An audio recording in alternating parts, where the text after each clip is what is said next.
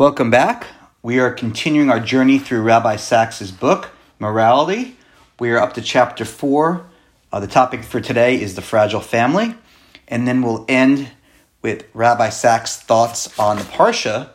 This week's Parsha is Parsha Shemot, and the title of his essay is God Loves Those Who Argue. So let's go to the fragile family from Rabbi Sacks's book, Morality. So, Rabbi Sacks is going to focus in this chapter on marriage. And he talks about how all civilizations have had ways of consecrating marriage in the family. And if you look at immigrant communities, they've had significant strain in adjusting to a new country and culture. And Jewish families have been really a source of resiliency, has been the, the strength of the family. And it's allowed them to survive enforced exiles and expulsions. And family, as we all know, is a supreme value in Judaism. It's how we celebrate our festivals and Sabbath. It plays a starring role at the Seder table when we ask our youngest children questions. And strong families create adoptive communities. Now, marriage is fundamental to the moral enterprise. It's the supreme example of the transformation of two I's into a collective we. It's the formalization of love, not as a passing passion, but as a moral bond. And Rabbi Sacks talks about the difference between contracts and covenants. In a contract, two or more individuals, each pursuing their own interest, come together to make an exchange for mutual benefit.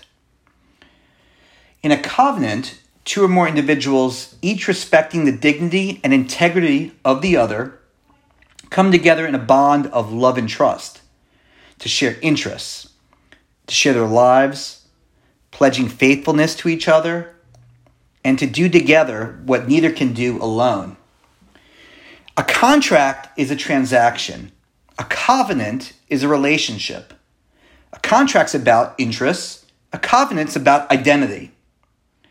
It's about you and me coming together to form an us.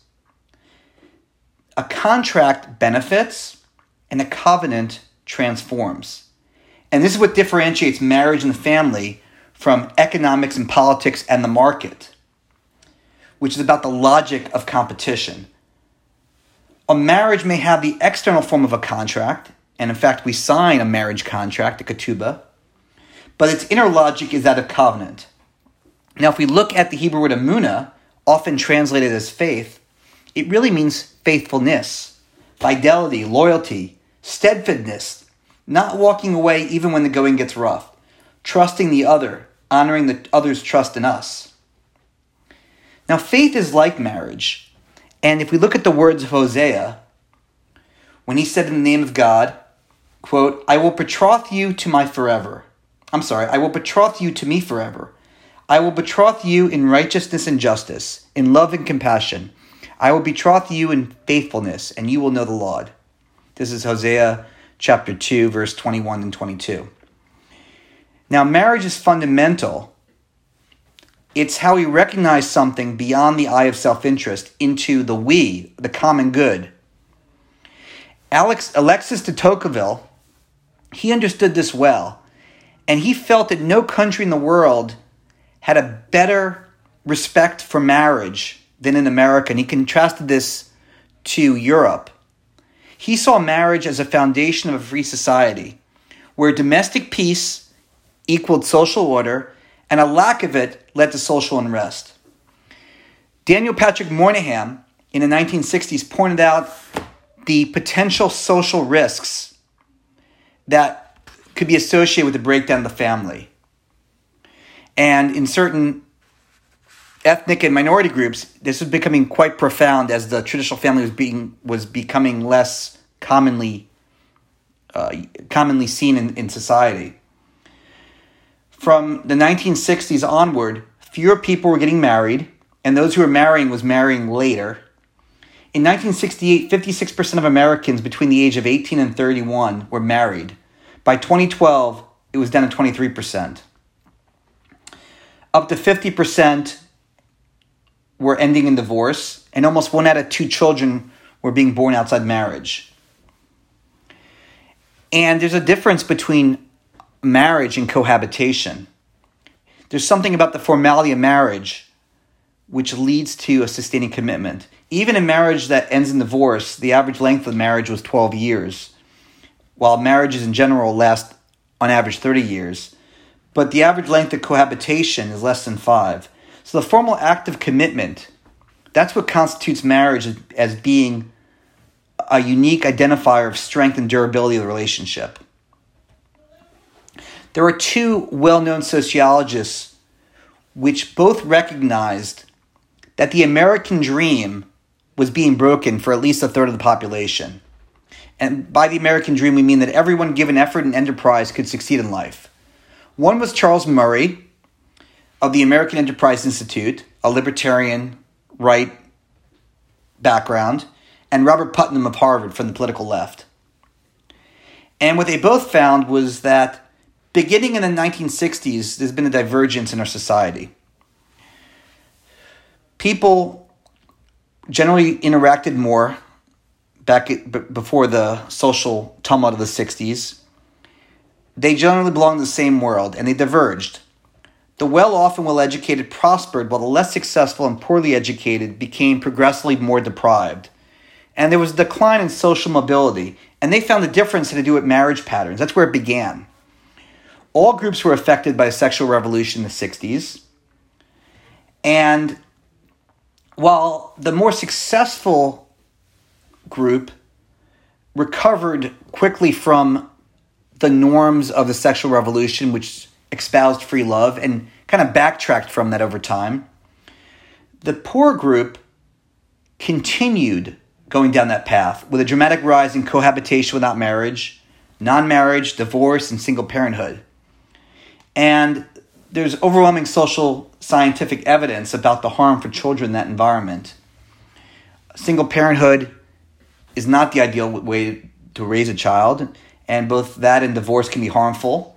Um, and if you look at measures of childhood aggression, delinquency, hyperactivity, criminality, early mortality, emotional health, educational achievement, career success, they can all be taken into account from the uh, differences in nuclear family in, in, in their upbringing. So while Putnam and Murray found that the top third of society had dabbled with the new freedoms of the 60s and then more or less returned to the old conventions, the bottom third of society was less able to swim against the current. And this led to an enormous burden on single mothers, rise in child poverty, whole communities without adult role models. In certain communities, there had been a resurgence, there had been a uh, increase in a in petty crime, a general drug culture, and people found themselves in prison, educational underachievement, high unemployment, and more violence. Rabbi Sacks goes on to say that a generation imbibed with the idea of sex without responsibility and fatherhood without commitment leaves victims. These victims are children of dysfunctional families who never really have a chance to pursue their dreams and instead are mired in a culture of poverty, violence, prison, and hopelessness. Now, if we look at ourselves from a biological perspective, what's unique about Homo sapiens? Well, one, we stand upright, at least compared to other primates. And what that led to is a constriction of the female pelvis. And due to our enhanced cognitive abilities, we have bigger brains, which means larger heads. So, those two things together, human babies have to be born more prematurely compared to other species. And thus, they need parental protection longer because you can't allow the head to fully develop, otherwise, it wouldn't get out of the female pelvis during birthing. So, this made parental, the need for parental protection more necessary and parenting more demanding than any other species, and really requiring the work of two people. So you see the rare phenomenon among mammals of pair bonding. What emerges is the human person is a union of the biological mother and father to care for their child. And then let's add the cultural component on top of that. history started with human society being initially hunter gatherers, where pair bonding was the norm. And then with the advent of agriculture, that led to economic surplus, urbanization, and civilization, which allowed sharp inequalities between rich and poor. Thus, a hierarchical society. Now, the most obvious expression of power among alpha males in a hierarchy society is to dominate access to fertile females. When you're living in a hunter gatherer small tribe element where everyone has the same, there's more collaboration and cooperation, and everyone can stick with their own uh, mate. When you have hierarchical divisions and people can exert power on their, on each other, they're going to most likely demonstrate that power with access to mates. If you think about this biologically, alpha males maximize the spread of their genes to the next generation. So there would be a natural incentive towards polygamy. And that's what you see in the animal kingdom. 95% of mammal species and 75% of human cultures are polygamy environments. And polygamy is a very powerful expression of inequality because what happens is many males never get the chance to have a wife or child because of the concentration of mates towards the powerful. And women only get a part share in their husband, and they're unlikely to have much choice in, in, in their mate. This leads to sexual envy, which is one of the prime drivers of violence. And this is what makes the first chapter of Genesis revolutionary that every human being, regardless of class, color, culture, or creed, is in the image and likeness of God. In the ancient world, it was far different. Rulers, kings, pharaohs, they were held to be in the image of God. And what Genesis is saying that we're all royalty. We all have equal dignity in the kingdom of faith under the sovereignty of God. We all have equal rights to form a marriage and have children. And if you go through the course of the Hebrew Bible, monogamy is not the norm. Although it's interesting, if you look in the Garden of Eden, which we look at as uh, uh, close as humanity can get to perfection, there's Adam and Eve, there's husband and wife. But then as we go through the book of Genesis, we go into a world of polygamy.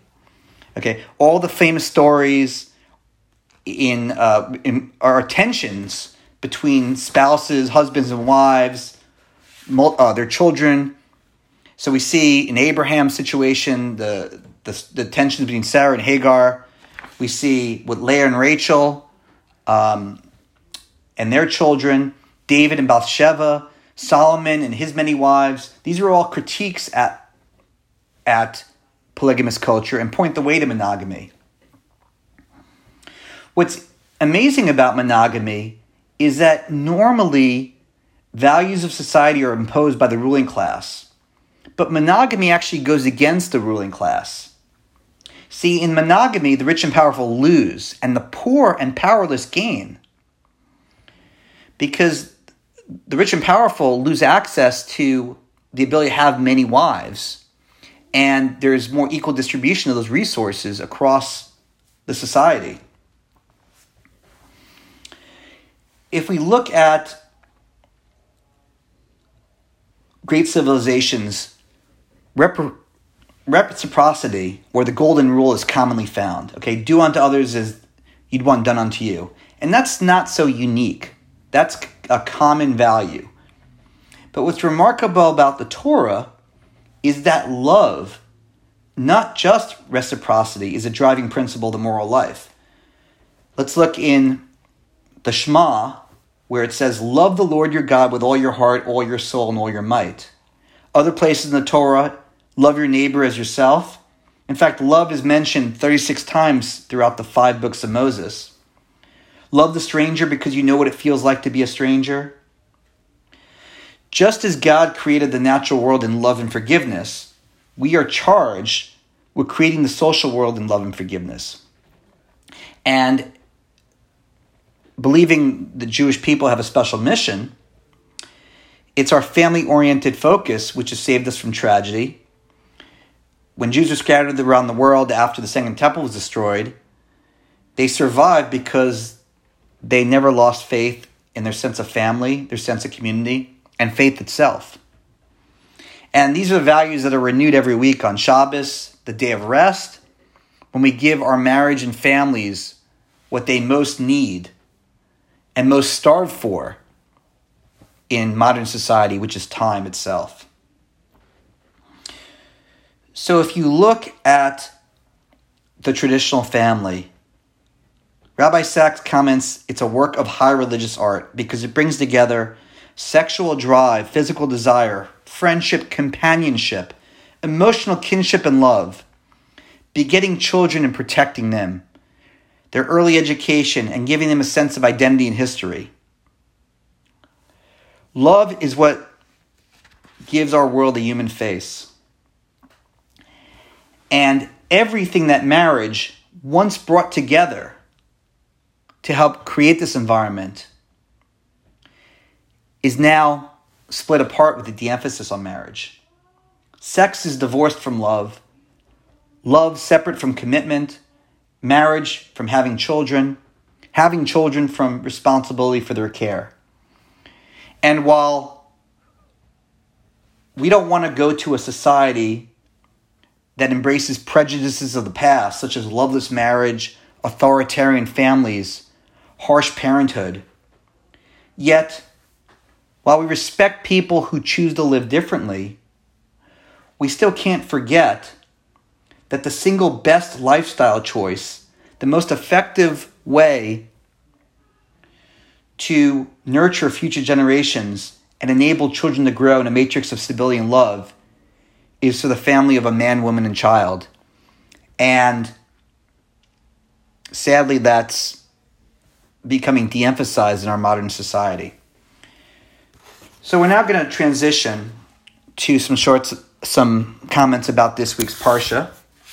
And this comes from Judaism's Life Changing Ideas. The topic is God loves those who argue. What Rabbi Sacks talks about here is it's a critique of the trends on college campuses and in academic circles in the name of safe space.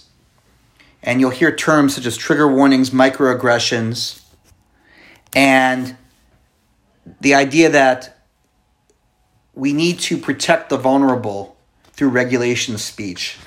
And Rabbi Sacks finds this very concerning.